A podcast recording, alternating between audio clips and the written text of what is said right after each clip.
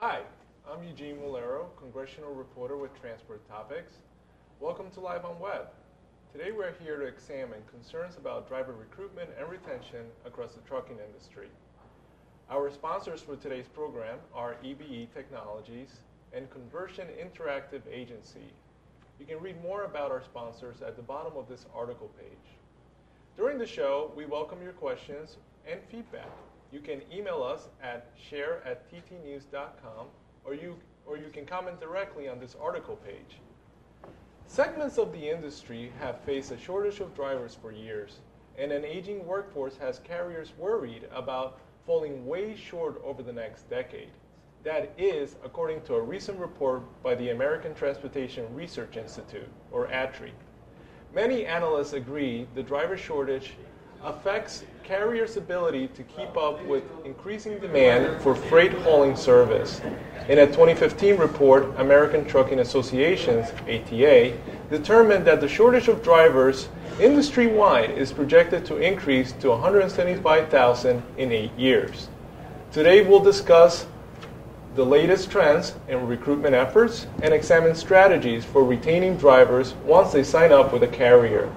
Joining me in the studio are Dave Manning, president of TCW Inc., and second vice chairman at American Trucking Associations. They will offer insight and perspective from the executive side of the trucking business. We also are joined by Henry Brewster, driver with UPS Freight and a member of America's Road Team. Henry will be sharing insight from a driver's point of view. Our program also will feature interviews with experts who were at the 13th Annual Recruitment and Retention Conference in Nashville earlier this month. Uh, Dave, you were at that conference, and you know you spoke about ATA's image and uh, setting forth um, the the message of trucking uh, nationwide. Um, and you talk to executives all the time. Um, could you tell us, you know, how big of a problem we're talking about? You know, what is the scope um, of recruitment and retention? You know, across the industry. Sure, I'd be glad to, and thank you for the opportunity to be here today as well. Um, and you summed it up some in the introduction. Is that you know we believe that there's somewhere 48 to 50 thousand drivers that we're short today. Uh, to meet the need in our industry, and that that'll continue to grow over the next eight years to somewhere around 175,000 you know, gone are the days where you have a stack of applications um, that you just pull from if and when you need a driver. Most everybody is in the process of continually recruiting drivers today, and it's true for our company as well as for others. I think that there's some um, fundamentals underlying the driver shortage that uh, don't aren't going to get better uh, in in the near term. Um, when you look at the the annual need is somewhere around 90,000 drivers a year that are needed in our industry. but if you break that 90,000 down, only about a third of that is due to growth. Two thirds of that is from retirements and drivers voluntarily or involuntarily leaving our industry, which is of a large concern. Um, certainly, drivers are an age, aging workforce. The average age of drivers are 49 years old versus an industry average of only 42 years old, almost a decade uh, difference in that. Also, uh, just the demographics of the drivers. Uh, women make up 46% of the working population, but only 6% yeah. of the driving population. So there's a, there's a, we're missing out on a large segment of the workforce by not having more women that are engaged in trucking. Um, and then there are also those uh, regulations that have an impact on drivers uh, being able to stay uh, in our industry. If you think about um, CSA, Drivers now have their own personal scores that carriers can access when they're looking at hiring a driver. And so those that have a poor score are getting weeded out and not being hired uh, by carriers. There's also the electronic log uh, rule that's, that's yep. um, coming up that I think there'll be some drivers that just decide to stop driving as opposed to adopt that new technology, particularly those that are uh, nearing the retirement age to begin with. Um, and then there's the medical registry that went in place yeah. that requires the, the doctors, certified doctors, do the, the biannual physicals. And so that's weeded out some. And then there's still the sleep apnea regulation Correct. that's on the yeah. horizon that there might, again, be some drivers that decide um, to leave our industry as opposed to go through the, the compliance uh, with the sleep apnea regulations. And then it's just a whole lifestyle um, change. You know, not everybody is comfortable with the responsibility of an 18 wheeler running down the road. And, and so there's some limitation to those that are interested in trucking just because of the demands that the industry itself uh, has and on being out there on the road many hours a day. A lot of responsibility. Yeah. And not everybody wants to accept that responsibility. And from the from the corner office perspective, the um, the executive, uh, you know, colleague, your peers in the industry, uh, what is the mood? Is there uh, truly a sense of urgency or panic, for lack of a better term? I think there's concern. Okay. Because those fundamentals that I mentioned aren't changing anytime soon. And, and so um, it really depends on how strong the economy is as to how critical the need is. Right now, it's softened a little bit, and so the demand for drivers is not as great. But as soon as the economy starts picking up, we'll all be struggling to find enough drivers to be able to keep up uh, with the business opportunity that exists. The, the silver lining that I think that exists in all that is the, the opportunity for us to, to value the driver a little bit more and to respect the drivers a little bit more because of what they provide to our industry. And I think that's been missing some uh, in the recent past, and I hope that this causes us to look at that and figure out how we can be more efficient with the drivers that we do have. There's a lot of wasted time today that could be eliminated that would actually make our drivers more productive mm. that we currently have in the system. I think that's a good point. Uh, to bring you in, uh, Henry, uh, you've been a driver for 17 years. Uh, you're out there all the time these long hours that I mentioned, you know, you do that. This is this is your craft. Uh, tell me, you know, what got you, um, what motivated you to join the industry, and also what are you hearing from, you know, your peers and your colleagues when you go to truck stops and you uh, travel throughout the country? Well, what got me into trucking was that before I became a truck driver, I was in the United States military. My MOS was 11 okay. Mike which is mechanized infantry. So I already, I would go report for duty, and there would be days I wouldn't come home, whether it's just um, training or getting deployed. So I was used to not coming home every day. Um, while I was in the military, I met my wife Tiffany, and we had one son while I was in the military. Okay. So towards the, my end of my enlistment, I messed my knee up. I tore three ligaments in my knee, mm. and I had to get reclassified. I had to leave infantry or become a cook. I didn't want to become a cook. Okay. You know, no, uh, I just didn't. I was infantry. I always wanted to be an infantry. I uh, understand. Yeah. I was gonna get out.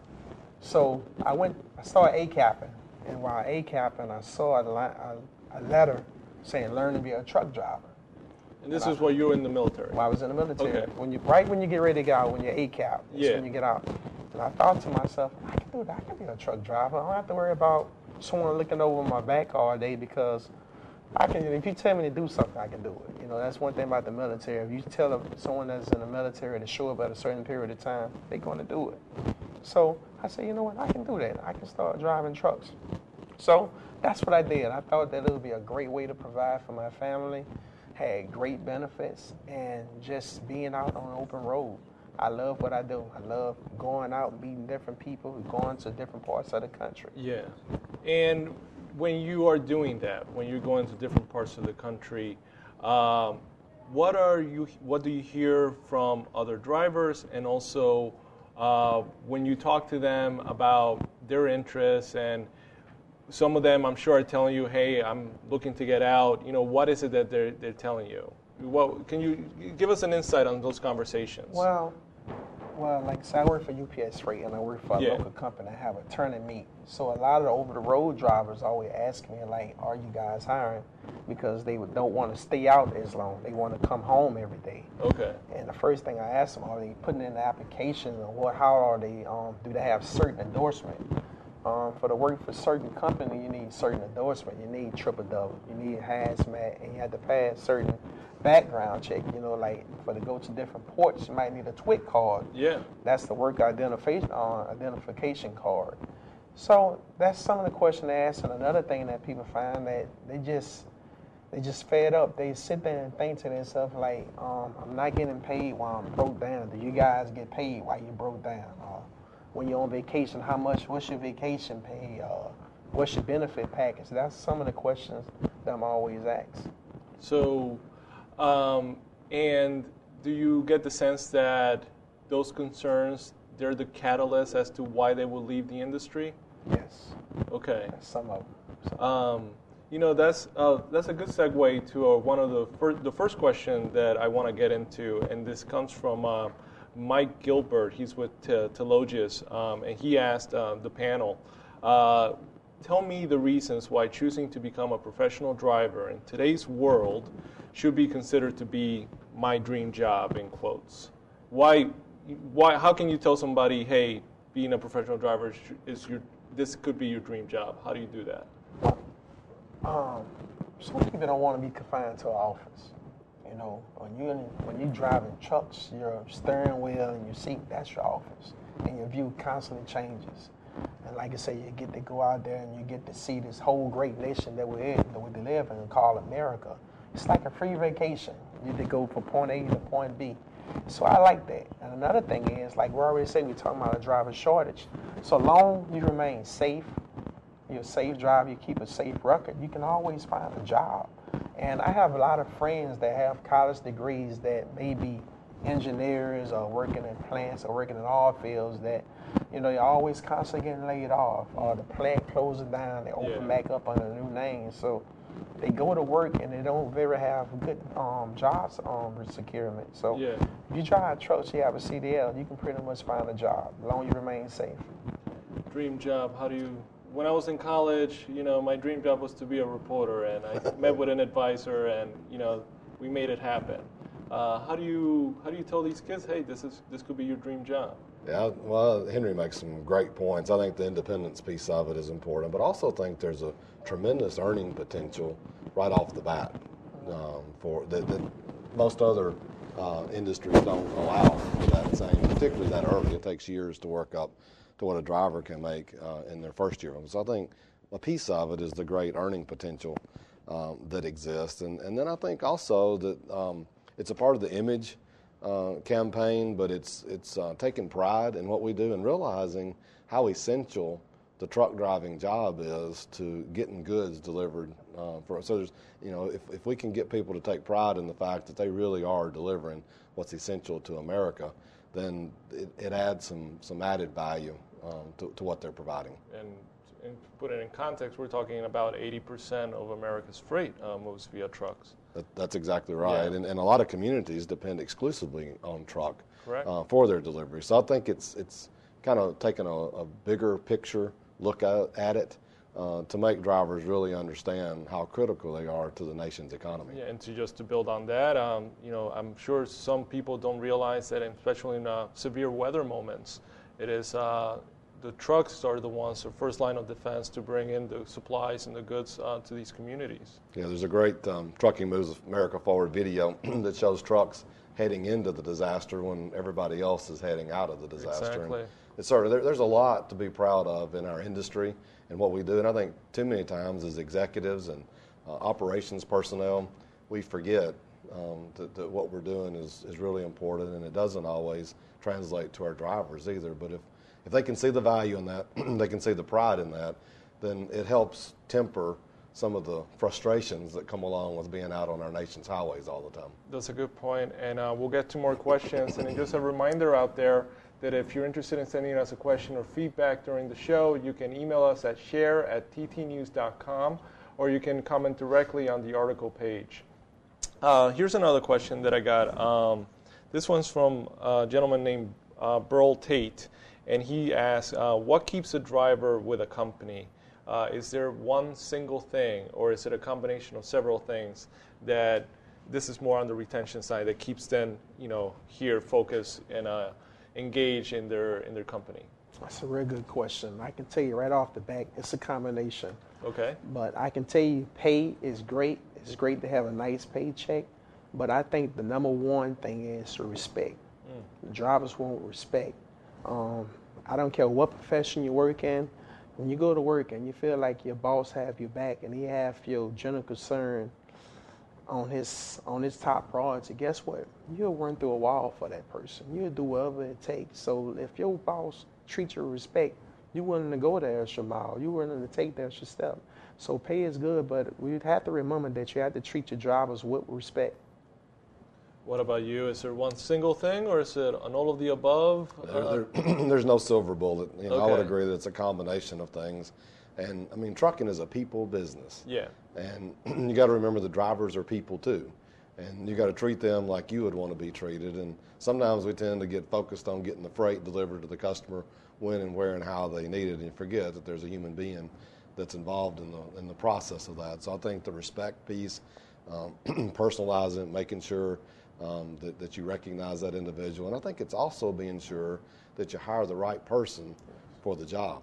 Not everybody is geared, it's a diverse industry. Yeah. And not everybody is geared for your particular segment. And so you need to do a good job in the interview process of making sure that the person that you're hiring is, is a good fit for your particular segment, understands the hours, understands the conditions, and you start from sort of a level of trust in the beginning and you deliver on what you tell them they're going to be able to expect with your company.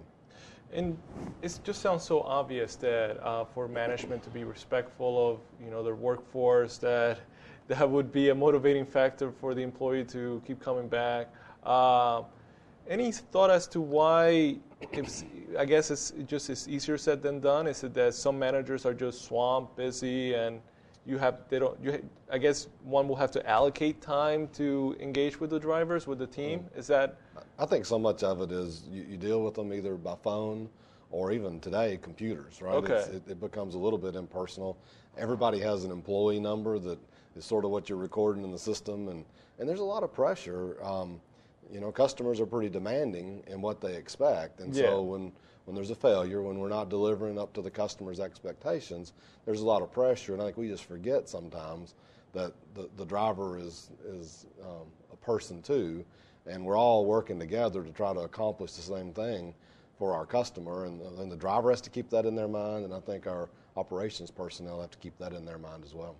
Henry, and to build on what you said, the respect, when you go out there and you talk to other drivers from other firms, uh, is that what they bring up? That um, you know this lack of respect from you know back in the workforce, but back at, back in their office.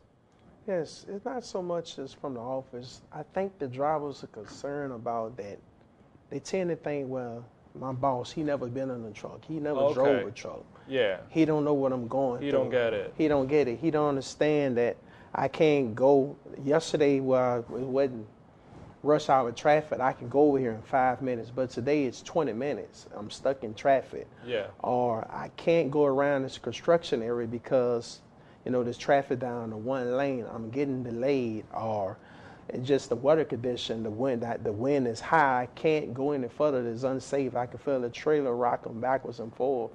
And so, like when the, you know, the balls come down, like, well, you should be over this. What's taking you so long?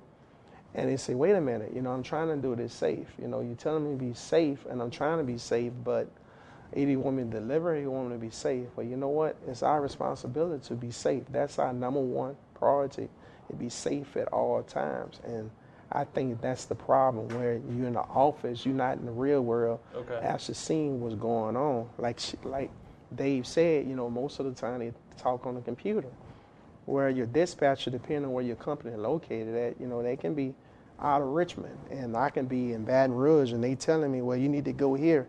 And I see that the road is clear. I'm like, well, I don't know what you see, but the road is blocked. So I can't go any further. Now, what you want me to do? I'm sorry, you know. But the main thing is, you know, what you have to do. Once you get to the customer, it's about the driver. It's how you present yourself. When I get to the customer, if I'm a little bit late, you know, it's like same thing like if you want respect, you have to give other people respect. Exactly. So you give the customer respect, you explain what happened. Also, you explain to your boss what happened. You know, you let your boss know. Just don't be so inconsiderate and realize that it is your boss and give them the respect that you deserve. And I think that's how, I think that's the way of the world. If you treat people with respect, they respect you as well. And yes. Well, Henry mentions the customer aspect of it because I think it's important that our customers respect our drivers as well, and that just doesn't happen all the time. If, if you look at the uh, facilities, restroom facilities yeah. that they make available to them, or mm. the rules that they have for drivers while they're yeah. loading and unloading, they, they don't treat them with the same respect that they do their own employees that are working for them. And, and they so, get discouraged, and well, it's just, it's they that, hear their buddies at another job. It's yeah. that it's that um, poor. Everybody deserves to be treated with respect, yeah. and You know, particularly that's what I'm saying. I hope through this short is that our drivers uh, gain the respect of our customers as well as our managers because trucks don't move without the driver behind the wheel. Exactly, and uh, and um, when I was at the conference in Nashville, the recruitment conference, um, I we touched on. Uh, I spoke with Rob Hatchett, uh, Vice President of Recruiting at Covenant Transport, and they're based in Tennessee. Um, and we talked, me and him, we talked about this issue about how you have to create an honest and strong communication uh, environment uh, over and you know back in your workplace. Um, and I believe we have a video of my conversation with Rob Hatchett. Uh, but it is so important to set expectations up front. Yeah. And that's something that it, we, we, recruiters sometimes get the reputation of just say what you need to say to get them here. And, and that's not our focus. Our focus is tell them what it's like here. And so for, for, for Covenant, when, when I think about our strategy, there, there's several things that we ask up front. Are you willing to run OTR? That, that's what we do. Everybody that comes in is running OTR. So we're not trying to tell them, oh, I got a dedicated lane for you, or I've got some type of engineered lane. It's, it's you're going to be running OTR. So if you set that expectation up front, that, that's what's known. Number two, are you willing to be on a team? Because that's what we do. Yeah. And so if someone comes in thinking I'm a solo, that's that's not what we do at Covenant. We team people up, we bring in teams. And so automatically, if I've set the expectation, you're running OTR and you're going to be part of a team, then they walk in the door and, and, and it meets their expectation. Also, we out we're out for 12 days and then we're home for a couple days. Are, are you okay with that? If we set that expectation up front, Exactly. People walk in and they get what they expect, and that's so cliche, but so often we don't do a good job of that in the, in this world. We sell something that's really not what we're selling. So, so I think that's very important for recruiting, and then also for the retention side, because if they can come in and say, "You told me this, and you did this," and I'm okay, I'm happy, and so I think that is, uh, I think that's very, very important. So. I think knowing who you are, and we know who we are in terms of we're a team model, running OTR, that's what we do, and that helps us sell properly, and that is setting the right expectation. And thank you, Rob Hatchett at Covenant. And again, a reminder that we welcome your questions and feedback. Uh, please email us at share at ttnews.com or you can comment directly on this article page. Um, and before, I want to segue to um, young drivers, but just we got a question from Michael Dorr. Uh, he's CFO at Diversified Transfer and Storage. And this is pretty much what we've been talking about. And his question, he wants to know, as a carrier, if we feel we are doing everything right for the driver, pay is great, home time is great, communication lines are open, that's what we talked about, then what are the main reasons uh, a driver leaves one company to go to another? Dave. Oh, well, that, that sounds like a good Henry question. Oh, Henry, go. Yeah. Wow. Um, I would think, and you say they have great pay and good, great That's, lines. that's what Mike, that's his setup for his question. Pay is great, home time is great, communication lines are open. Uh, why would you think the driver will go to another company? maybe sometimes the communication not as great as you think. Okay. You know, maybe it's not be as great. Maybe it's some of like what Dave talked about earlier. Maybe be some of the customers that you're delivering to. Mm. Sometimes you can go to customers and you get there and all they see is you, and they're like, "Why are you late? Uh, why is my product damaged?" Uh, and you sit there and you got to answer these questions. You got to remember that the customer is always right. So even though they might be putting you down or not giving you the respect that you needed, you have to remember that hey, you're representing the company. So the first thing I would do, I would get with the customer, I would get with my drivers and ask them like, what's really going on. Another thing is, are you having any kind of like rewards programs? You know, are you allowing your um, are you allowing your drivers to, um, to become road team captains? Are you allowing them for the um, participate in your state um, TDCs? You know, different things. Do you have safety bonuses? Do you have reward programs? It's other things. It's more than just the communication. You know, people like small things. Do you have like parking? You know, like the Yeah. driver of the month. This driver did this, so you get to park up front. Um, do you have like lit rewards, like safety rewards? You know, like okay, look, today this driver, he had fifty thousand miles without an accident. Okay, you know, you have barbecues like at UPS Freight. If we go sixty days without an accident, we can have a barbecue Oh, nice. uh, we have a cookout where this particular last or last week, I did something different. I had a pancake breakfast. There you go. So I came in early, I cooked all the drivers' breakfast. We made pancakes, grits, eggs, um, sausage. My turn around, she wanted turkey bacon. I don't know why she wanted turkey bacon, Some but people are like that. yeah, but she said I want turkey bacon. So I'm like, we'll do turkey bacon. But it went over good. The drivers, you know, you should have seen their face. They're like, free breakfast. What? Are you serious? Yeah. You should have seen how their face lit up, you know. So they were so excited and how they was just talking. They was, you know, they was just relating and we got to talking. That gave me a chance to talk about, you know, I'm also the wellness champion. And I got to talk to some of them about their health. You know, I got to talk to them about, okay, are you doing any walking? Or are you watching your calories? Or Yeah. are you taking the extra time to do a pre-trip? Just small things. And I asked them about, like, okay, um, what's your five seeing habits? You know, we we push that. What's your five seeing habits? And I go, I know them, and they talk like I know it. So, like stuff like that, you you you'll be amazed. Just small things like that, just giving back to your driver, how much they appreciate that. So maybe you need to look in that. You know, have a few banquets, few picnics, barbecues, but and get the and another thing, get the family involved. Yep. I don't. I think bringing the spouse to work day. I think that would be great. You know, you can bring the family, and you can bring the kids in, you can bring the wife in, and you know, walk around the facilities and see exactly what you know. What you know, the wife. like, What do my wife? What do my husband do? He come here. I know he had to do a pre-trip. What's a pre-trip? You know, show your wife. I'm Like, this is a pre-trip. This is um, this is a brake chamber. A brake chamber. Okay, and this is a fifth wheel. And why is it fifth wheel? It's not. It's not a wheel.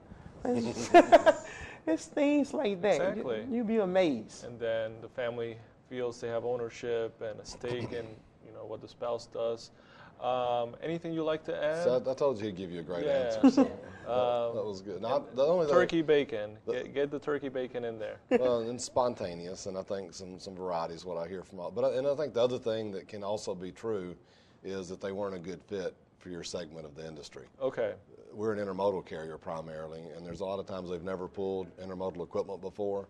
And so even though we might think we're doing everything right, it's just not a good fit for them. And Yeah. That's why I think we got to be really clear on the front end. This and is what you're the gonna be doing. Set the expectations Yeah. really well so that as much as you can, you eliminate any surprises Yeah. once they actually go to work. But I think it's another reason that causes some of that churn is it's, they're just not a good fit for the particular job uh, that you have, whether it's the customer they're delivering to or the equipment that they're pulling or the route that they have, but it's, just not a good fit. Uh, let's segue, um, and this is a very hot topic within this issue, and is uh, the whole theme about young drivers. Um, and what I said in the intro, and everybody knows, many drivers are approaching retirement age, and we have a pool of these young drivers, the millennials, the young Generation X that are out there. Um, and studies have shown that they have different communication habits. Uh, they're more the Facebook generation. They're more online all the time. Some of them have never heard a dial tone when they you know use a telephone. Um, so I want to turn to you, Dave, and they're out there. Some of them are, many of them are looking for employment. Um, how do you connect with them? How do you reach out to these younger drivers? Tell them, uh, you know, educate them on the industry and get them to join the industry. And perhaps they will realize that, hey, this is my calling, my vocation, and I'm in, I want to pursue this. So for old people like me, you have to find somebody that's much younger Okay. that understands the, the social media. And, Yeah. it's a part of the recruiting that we do uh, is on social media uh, with Facebook and Twitter and those things that some of us don't understand completely about. Also, the whole internet, the, uh, the, the web advertising uh, that takes place. We have some companies that manage that, manage that for us. But I, I would take even a different twist on the whole younger driver thing and saying that we need to be able to recruit drivers out of high school. You know, so this whole graduated CDL for 18 to 20 year olds is critically important. Uh, 18 to 20 year olds can already drive intrastate within all 40 contiguous states in the U.S., so it's not something that's new. It's just they can't cross state lines. But it's important for us to be able to use 18 to 20 year olds, and not everyone, but those that would be a good fit for our industry. Um, to cross interstate lines, state lines for us, and drive in interstate commerce because today you have to depend on a second career. You know, they've already done. If they don't go to college, they've already done something else, and you've got to catch them. You know, on a rebound. I'd rather be able to be in high schools recruiting that as a as a career, um, straight out of high school, instead of trying to recruit them to trucking once they've already chosen another career opportunity. if we can send uh, people off in the military uh, to fight for us at 18 to 20 year olds, yep, we ought to be able to train them to be able to drive a tractor trailer responsibly for us. So I, I think that's a piece of it. Is it um, when they're at the and and when you go to the if if we really go after the high schoolers, uh, what would be a challenge? Would it be an image thing, uh, just really educating them that perhaps they'll know more uh, about certain other trades like plumbing, you know, carpentry, and not really uh, well versed on trucking? Well, what what is the challenge? Uh, well, the communication. Yeah. Once you connect with them, how do you really uh, sh- sh- expose them to the. To Part of it's the image. Okay. You know, I think what you said in the intro is true. If you get people in a room to raise their hand, not many of them are going to say that they want their children to, to wind up in transportation. So yeah. there's an image issue that we have to address. And I think it goes back to that essentiality, you know, how essential trucking is to our economy and, and what the uh, earning opportunities are, and that it's a profession. There is there's school that has to be attended. There's but it's like a vocational type school, right? You, you you do that vocational time, but then you've got skills that you can use for the rest of your life that are always going to be in demand. So I think it's really just making them see that as a tremendous career opportunity and, and convincing them to seek that career opportunity coming out of high school. And returning to you, um, you're an ambassador of you know the uh, of the trucking industry, America's uh, the, the, campaign. Um, when you um, talk to other drivers, and I'm sure you come across you know younger drivers, um, and when you see you know guys in their 20s, they ask you what you do, and you think they'll be a good fit. You know how does those uh, how do those conversations go? Well, first of all, they want to know how much I get paid. Okay. That's the first thing. All right. Should get paid.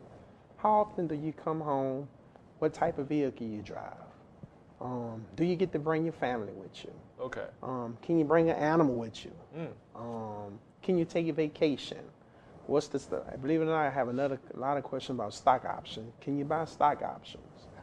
And is there different programs that I can go to for like for like my health reason or for uh, just like if I get in trouble with the law, anything like it'd be different. Uh, like suppose, suppose if you, they asked me like, suppose if you was wasn't the, you know like you wasn't college material. Yeah. You didn't make the best grades. Yeah, yeah. You didn't make the best grades when you were in school, and you don't see yourself going to college.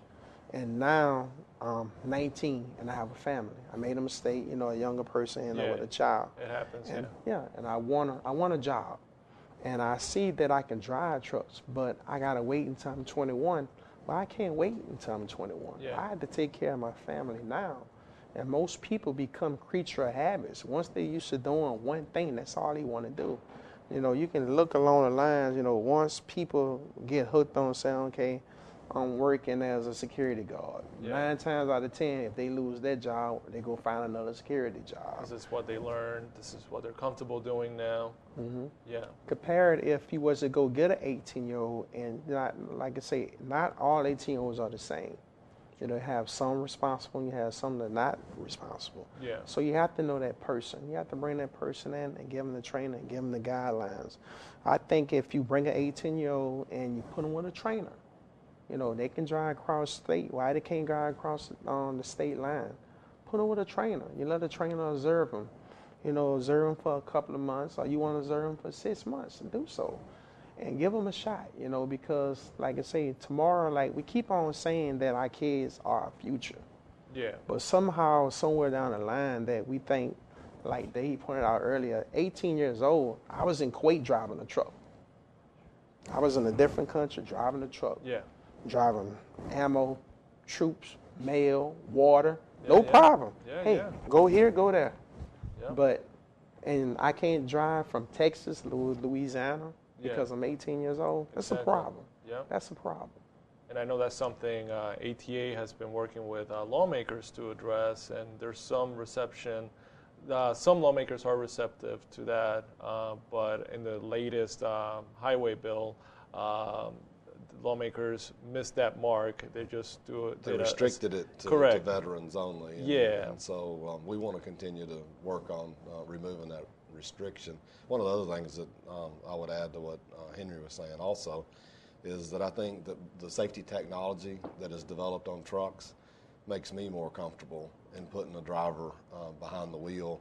We always want, we're one of those companies that requires two years um, safe driving record before we'll hire somebody. Well, that's just to prove that they haven't had a number of accidents, you know, that they're able to handle a vehicle. With the technology that's on the truck today, you can tell minute by minute, hour by hour, how safely somebody's operating a vehicle. Exactly. You can use it for coaching, but you also can find that person that doesn't need to be in the truck and get them out before they have a wreck.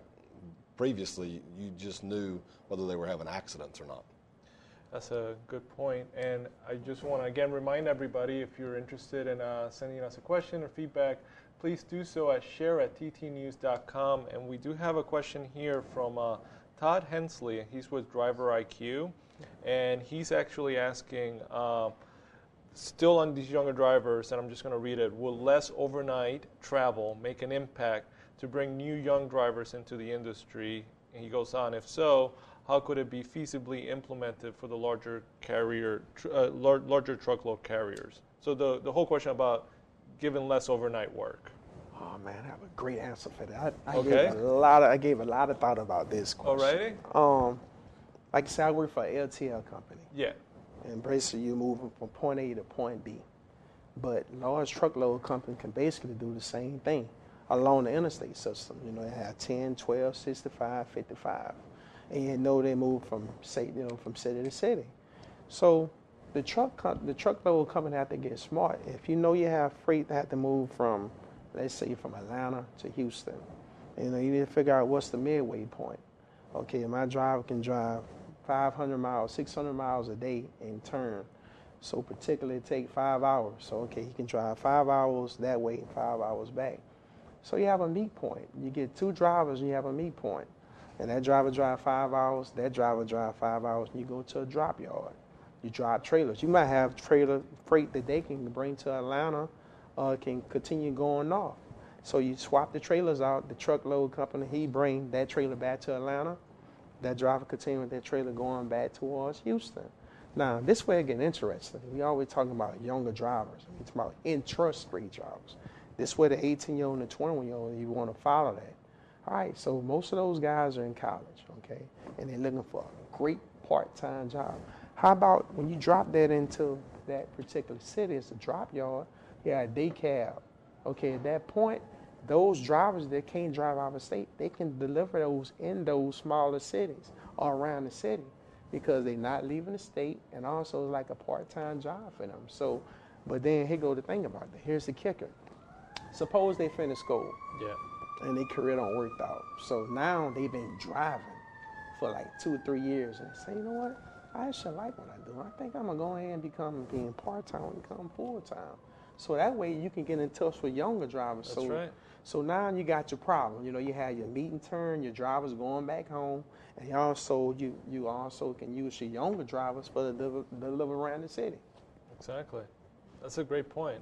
It's a great point. I think it happens some today. I think that um, long haul over the road drivers are starting to regionalize their operations some within our company. Um, we do that. We, we move uh, freight from Savannah, Georgia to Nashville with the relay point, and we slip seat our trucks. So we have two drivers assigned to the same truck. There's a there's a productivity, um, better use of the equipment with that. Instead of typically having one driver and one truck and the truck's not moving when the driver's off, when you can use those short haul operations and get the truck back, you can put another driver in that truck and run the other 12 hours of the day um, and, and, get a lot better utilization out of the equipment. So I, I think that um, that's becoming more. It doesn't. It's not 100 percent. I think that's also another misunderstanding about our industry is that every driving job is one that where, where you have to lay out for weeks at a time. That, that's just not true today. Uh, those are great points, and then you also build teamwork that way. Yes. Yeah. Correct. Um, uh, back to Facebook, I spoke with at the conference in Nashville with Leah Schultz, and she's a social media director at Papa John's International, and we talked about, you know, how social media, especially Facebook and Twitter, uh, really helps connect with the younger demographic. And I want to turn to my interview with Leah. With um, a user base of over 1.5 billion users, it's really hard to argue with the depth they have and the penetration they have within the market, um, as well as the targeting capabilities they have. Um, as you know, uh, when you create your profile, you're uploading all sorts of personal information, everything from your name to where you work, your political affiliation, your religion, uh, your interests, movies you like, all of that. And uh, Facebook's done a really great job at creating these um, um, social context around who the users are and developing different ways to target based on behavioral um, interests and activities, and of course the uh, conversations that we're having on social. So, um, by the people that you connect with, uh, that creates kind of your social network within within the framework there, and because of that, you're able to target uh, ways that you never have on other types of media. And when drivers go on Facebook, um, what is a good way for the recruiters to attach and connect with them?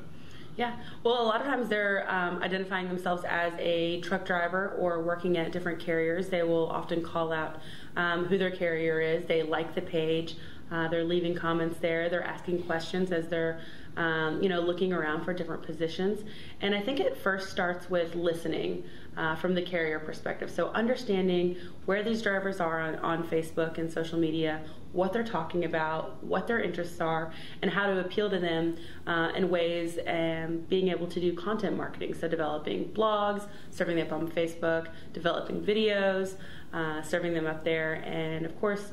Um, sharing the different types of media in a way that uh, connect with drivers based on their interests. So maybe that's how-to videos, um, and, and all different things from driver recruiting to also retention because uh, Facebook has come a great place not only for carriers to connect with drivers, but for drivers to connect with other drivers as well.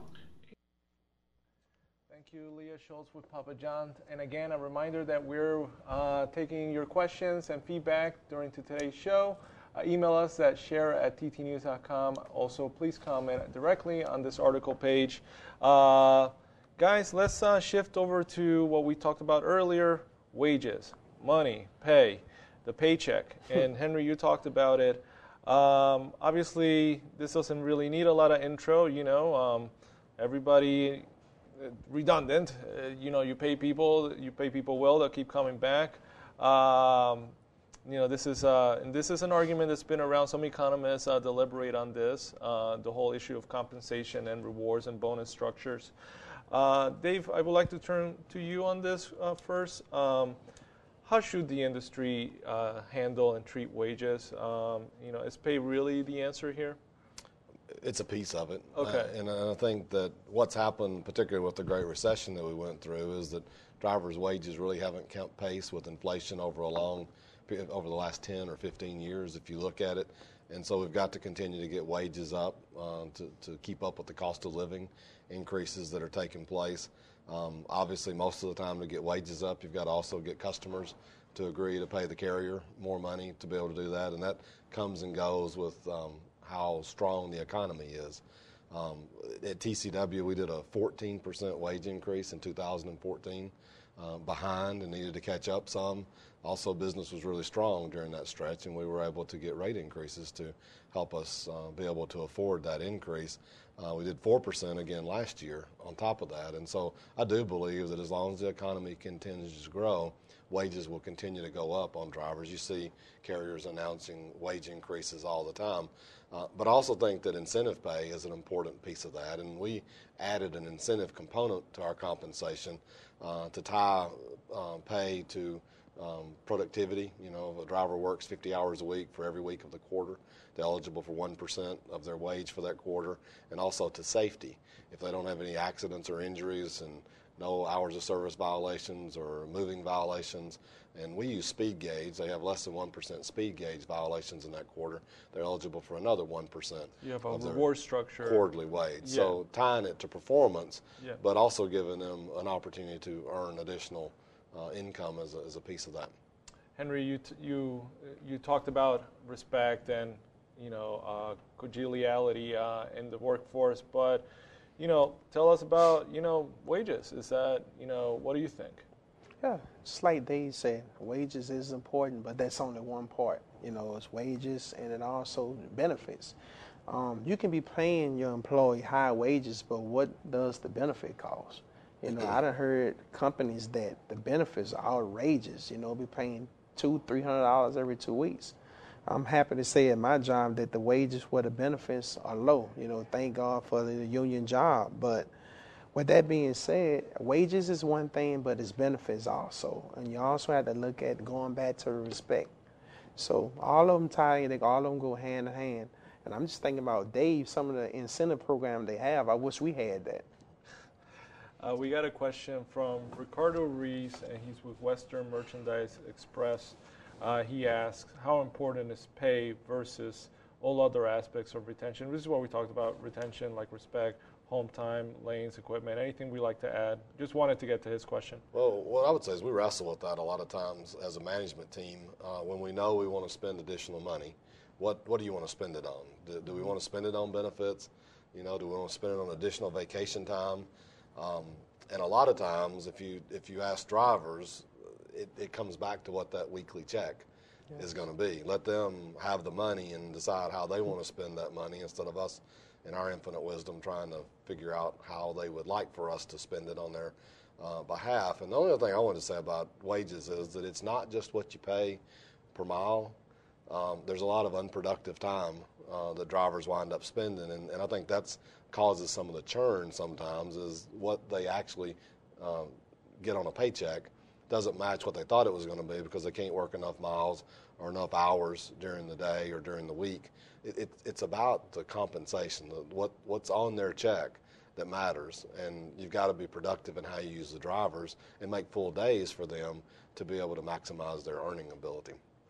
We have another question, and we touched on this. I want to just acknowledge it. It's from Allison Kempa She's with ASL Transportation Group, and she's asking this is what we've been talking about. Besides money and local schedules, what would make a company stand out more than the others to get the right people in the door? Is, is this is this going back to the, you know, having those pancake breakfasts and having you know family engagement? Is this uh, anything we can build on this? I would say that it, for us, it has to do with our image, okay, and with our brand, and and um, when we you're look, a good company to work for. And, when we look at what brings us the most applicants, most of them have seen our truck, or they've seen our facilities, mm-hmm. or they know one of our drivers, uh, or have met. They know something about our company that makes them things. yes, that makes them want to come. Uh, apply there. And, and so we think image and brand, you know, running late model equipment, having nice facilities, having drivers that are in uniforms, being professional about what we do and how we do it is really important in recruiting the right drivers to come to work for us. Henry, and I know you did talk at length about this. Anything you would like to add? What makes, you know, what makes the company stand out? Uh, great. Dave gave a great answer. That was great because I was thinking that also about the uniform. Just knowing that who you work for and the company brand. Believe it or not, that people identify who you work for. When I get off work, and like Henry worked for UPS, you know, so they say, oh, that's great. But other, but they have other great companies. Company like Dave Company, they have FedEx, they have Saia, they have a whole lot of different. They have 11 members on the America's Road team, work for different companies, and those are some great guys. And I'm always bouncing ideas like, what are some of the things that they're doing? I'm like, man, that's amazing. And they ask me the same thing. So, like I say, just the truck and image themselves. It's about coming to work and knowing that you're going to get paid and you're going to get the respect and like you said the late models equipment like recently i just received one of our sponsors for american road team is yeah. volvo yeah and i received a new volvo last week it's the i-shift matic and this truck very nice very nice and it have all the bells and whistles on it. It has the uh, anti-collision mitigation system. Yeah. It has the lane departure system. Um, it has, like I say, you you it's one button. You press drive. You have to change any gears, and you go. And it takes you, you're driving down the highway, and you're sitting there thinking to yourself, like, well, I need to change gear, but the truck is doing itself. There you go. The yeah. truck is so smart. Rather, it knows when you're going up a hill.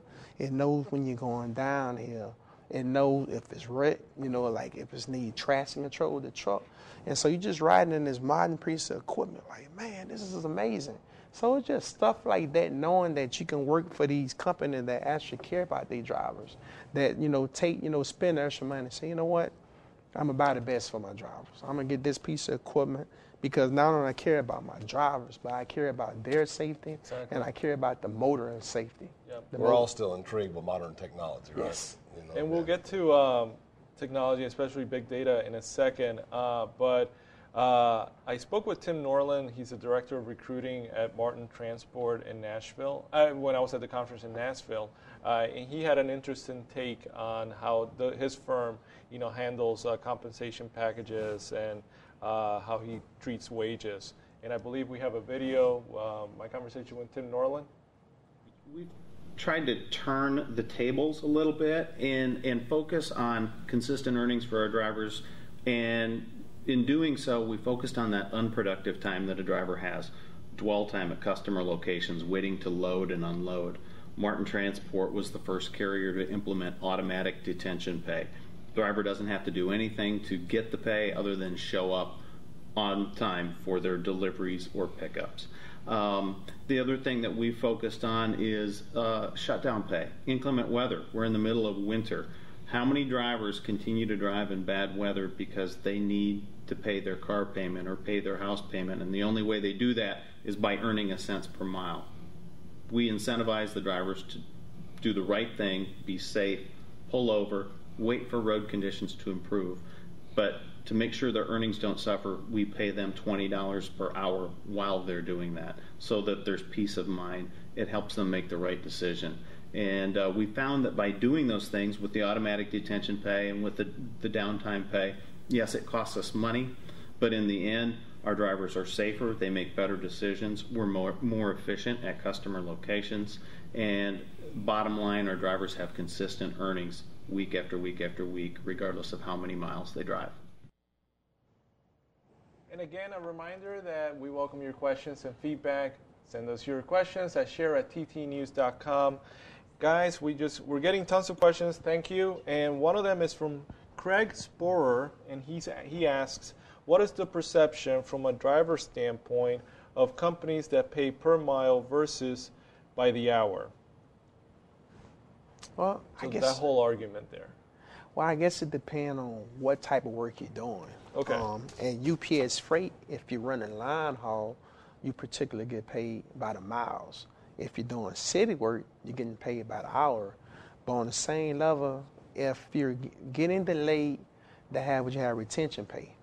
After the 30 minutes, you have to give them 30 minutes because they have a certain meet point. After you get 30 minutes, you start getting paid.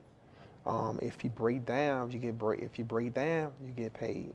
Um, the other thing is if if you go if you um if the the only thing about that like if you get paid by the hour if the hour most of the time you're just doing city work that's that's pretty much. Okay. But the main thing is this.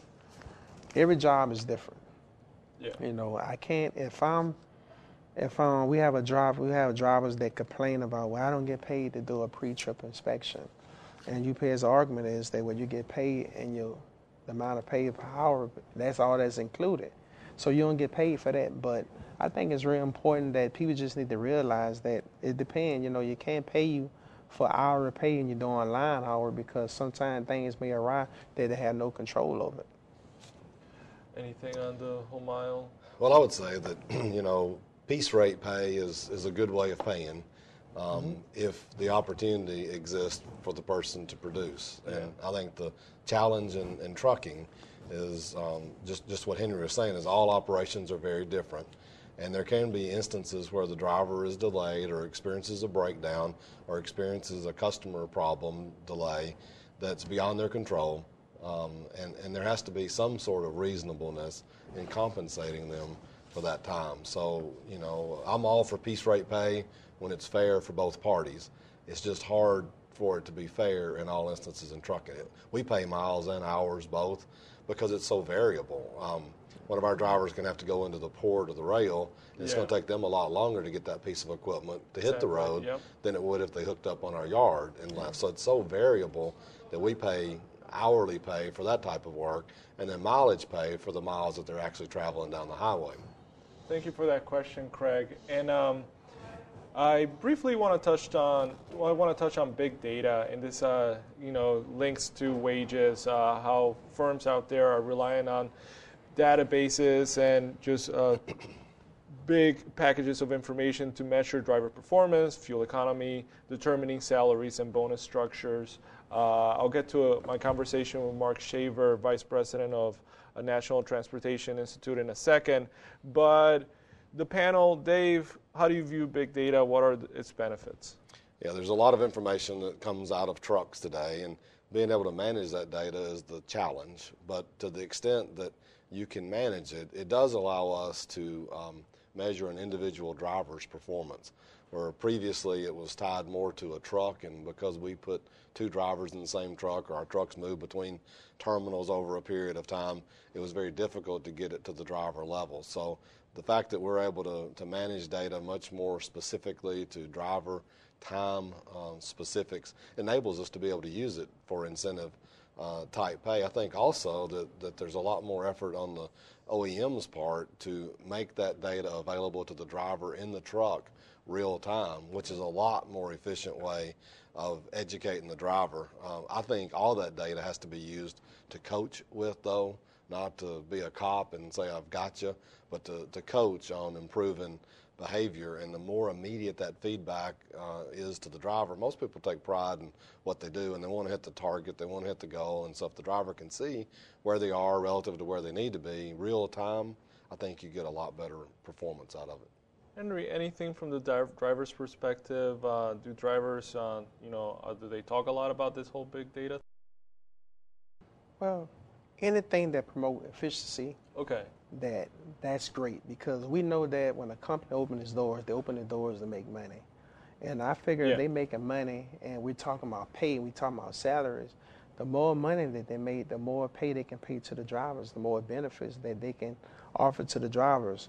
Another thing about data is that it's just another way for the ensure that the drivers being safe. I don't have a problem with the data. I have a lot of drivers that actually have reassurance knowing that that data is on that vehicle, like camera, onboard cameras. And God forget, God forbid, if an accident arises, you have someone else there. You have view. You can look. Okay, this what happened. This driver had his hand nine to twelve. He would maintain the proper um, firearms. Exactly. He was looking five to eight, checking his mirrors, and it, it just sometimes things happen. Maybe that driver cut him off. If that data wasn't there, Yep. Now it's the problem, the driver's word and that person's word. And like you always have to remember, like the man, the customer's always right. And a lot of time what happened, the the company end up siding with the driver. You know, they ready for to pay them off, and the driver, you know, they can lose their job. And now that driver, he had to find another job. He had to think about his family. But meanwhile, the public sometimes get encouraged by this. They say, you know what? I'm a driver, you know, not saying they try to get an accident, but stuff like that happens. It yeah. happens, yep. and they put the driver. So anything that can back my story up and ensure that okay, I was doing the right thing at the right time, I didn't cause accident. That make a driver happy. That's a good point. And I want to segue now to my conversation with Mark Shaver. He's the vice president of the National Transportation Institute based in Wisconsin. Well, you know, I came away with a, a, a, lot, and, and I guess one of the things that that I'm seeing the you know a lot of are the the inconsistencies with the schools, the whether it's a carrier school or a or a or, or a school for truck drivers, or we call it a CDL mill, where they're just inconsistent with uh, running the drivers in and, and not really preparing them for what the what the situation is you know, there was a lot of conversation on on for hire fleets and their their aging workforce and and how some of the for hire fleets may have to be nervous about that. And I'm not sure if that's really the the proper take on that, only because uh, with a for hire driver, um, there's they don't necessarily like to do a lot of labor. Private fleets, there is a lot of labor with a private fleet and that's really the the the the take that I have is the schools and the private fleets are probably going to become more and more uh, of partners. And, and with the millennials, um, we have to find a way to adapt better. And private fleets have adapted very, very well to a situation that uh, merits a new millennial type driver uh, to come into the system because they're home daily, they have uh, you know shorter haul, shorter length of haul, and it's a little more physical. The, you know they they have more physical labor. Now the the drivers that are aging on the private side, will they go to the for hire fleets? Maybe. You know there certainly is a a, a good notion that that could happen. So that is uh, uh, my take on that. And then um, and and I think that along with that, the the, the people that I've that I've spoken to aren't necessarily talking about raising their driver wages. What they are looking at though is how do they manage it better? How do they compare themselves to the competition and just benchmark it better? Thank you, Mark Shaver. Um, and also, again, a reminder please send us your questions and feedback uh, at share at ttnews.com.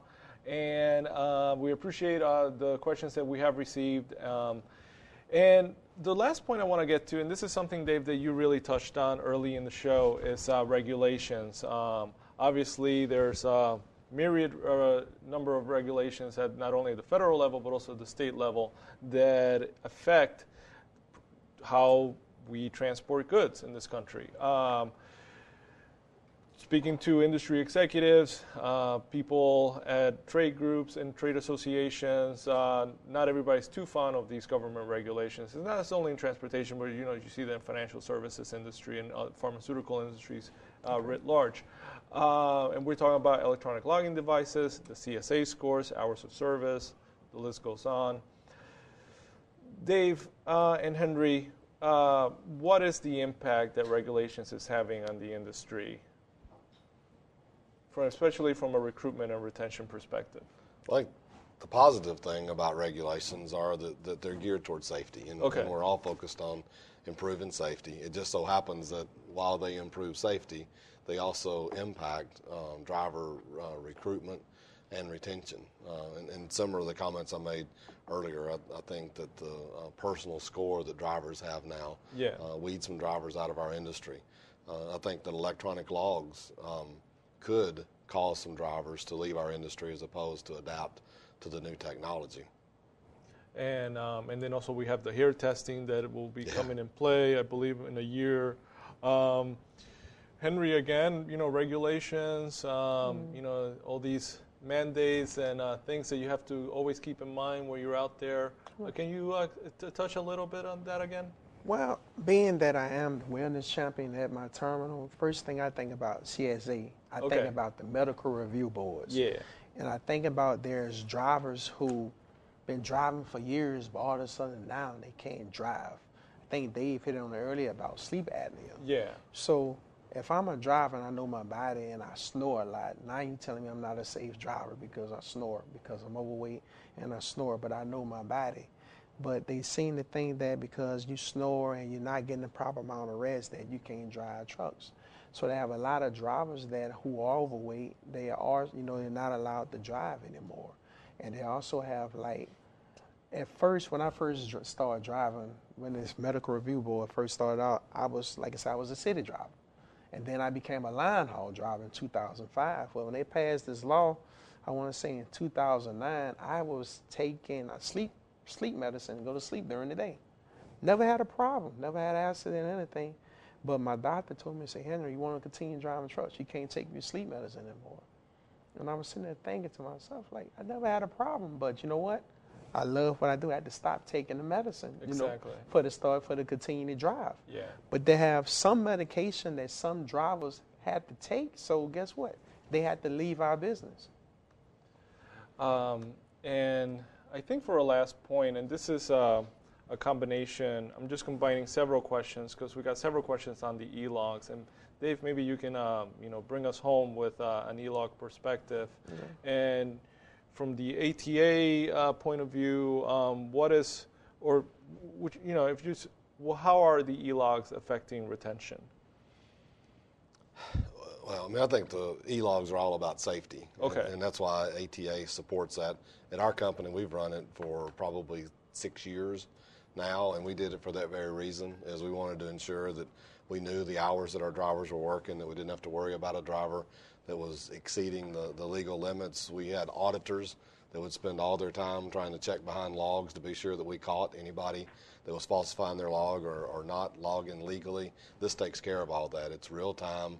Uh, it's it's it's sort of uh, falsification proof, and so we have a great deal of confidence the hours that our drivers are working on any given day. It's also given our operations people a view into the hours that a driver has available for the next day. So when they're putting the dispatch schedule together, they now know exactly what hours that driver has available to perform that work, and, and that's been very beneficial to our operation. So, I, you know, I think that the benefits certainly outweigh the uh, the risks.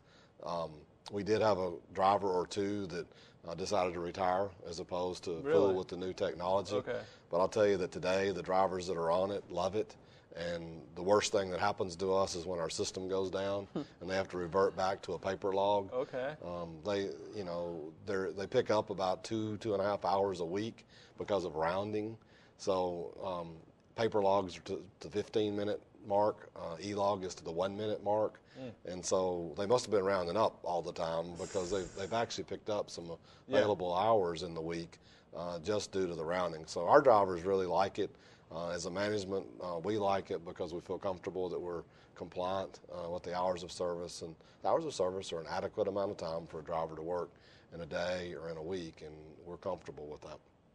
Let's leave it there. We um we about oh you know uh, a lot of ground, and I really think uh, I want to thank everybody for their questions.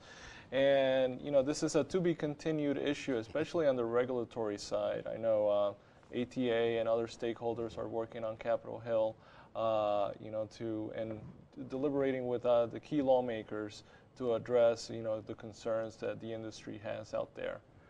Um, I, again, I want to thank you for your insight and perspective. I'd like to also thank our guests, um, Dave Manning and Henry Brewster, and our sponsors, EBE Technologies and Conversion Interactive Agency, for making today's program possible. If you missed part of the show or just would like to watch it again, a replay will be posted shortly on our website, ttnews.com, and on liveonweb.ttnews.com. There you also will find links to our complete interviews with Rob Hatchett, Tim Norland, Leah Schultz, and Mark Shaver. Thank you also to our top-notch production team here at Live on Web, Joe Terry, Kevin Eaton, Shihab Mustafa, Tara McClellan, and Gary Kaczynski. We'd like to hear your reaction uh, to today's broadcast. Head over to our LinkedIn page and comment on this episode at ttn.ws slash LOW is linked. And don't forget, Live on Web also is available via podcast. Go to iTunes, search Live on Web, and subscribe. Our next Live on Web is on March 16th. Uh, please tune in to catch my colleague Seth Clevenger, who will be hosting a panel that will offer insight and perspective and take your questions regarding the whole e-log mandate mandate that takes effect uh, December of next year. Until next time, I'm Eugene Mulero, congressional reporter at Transport Topics. Thank you for watching.